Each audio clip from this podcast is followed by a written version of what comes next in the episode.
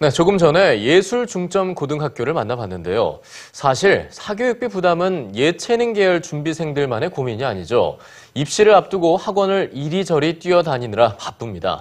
자, 그런데 여기 학원을 가지 않고도 학생들끼리 서로 가르쳐주고 배우며 실력과 재미를 동시에 얻는 방법이 있습니다.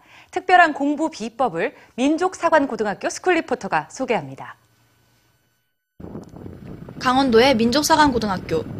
학생들이 눈을 반짝이며 야간 수업을 듣고 있습니다. 수업을 진행하는 건 선생님이 아니라 교복을 입은 학생입니다. 이제 큐 하는 우리가 일반적으로 이해하는 알파벳이 이런 알파벳이잖아. 올해 국제언어학 올림피아드에서 동상을 받은 2학년 최정현 학생이 내년 시험을 준비하는 후배 20여 명에게 강의를 하고 있는 겁니다. 매주 한 차례 2시간씩 벌써 6주째 진행되고 있습니다. 저도 사실 작년에 선배한테 언어학 올림피아드 MPT를 받게 되어서 상을까지 타게 되었는데 이 경험을 후배들에게도 전해주고 싶어서 시작하게 되었습니다. 수업을 마치고 향한 곳은 기숙사 식당. 방금까지 후배들을 가르치던 최정현 학생이 이번엔 다른 학생에게서 수학을 배웁니다. 학생들끼리 가르치고 배우는 MPT, 민족 피어 튜터링 제도인데요.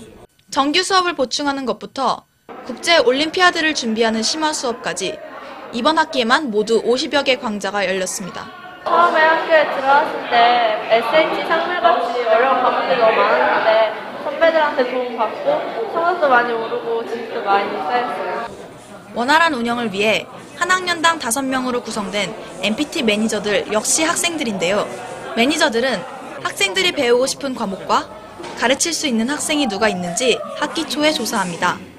도우미와 배우미를 짝지어준 뒤 수업에 문제가 없도록 진행 상황을 점검합니다.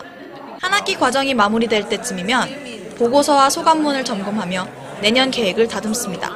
매니저로서 MBT라는 전통을 계속 이어나가는데 큰 보람을 느끼고 또 친구들이 많은 도움을 밝혔다는 도움을 받았다고 밝혔다는 점에서 전 많은 감동을 느낍니다. 다른 학생들을 가르치기 위해 더 열심히 자기주도적 학습을 하는 학생들.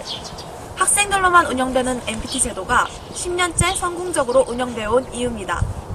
가르치고 배우는 학생 모두에게 도움이 되는 MPT 제도야말로 스스로 공부하는 재미를 일깨워주는 최고의 방법이 아닐까요? EBS 스쿨 리포터 이혜민입니다.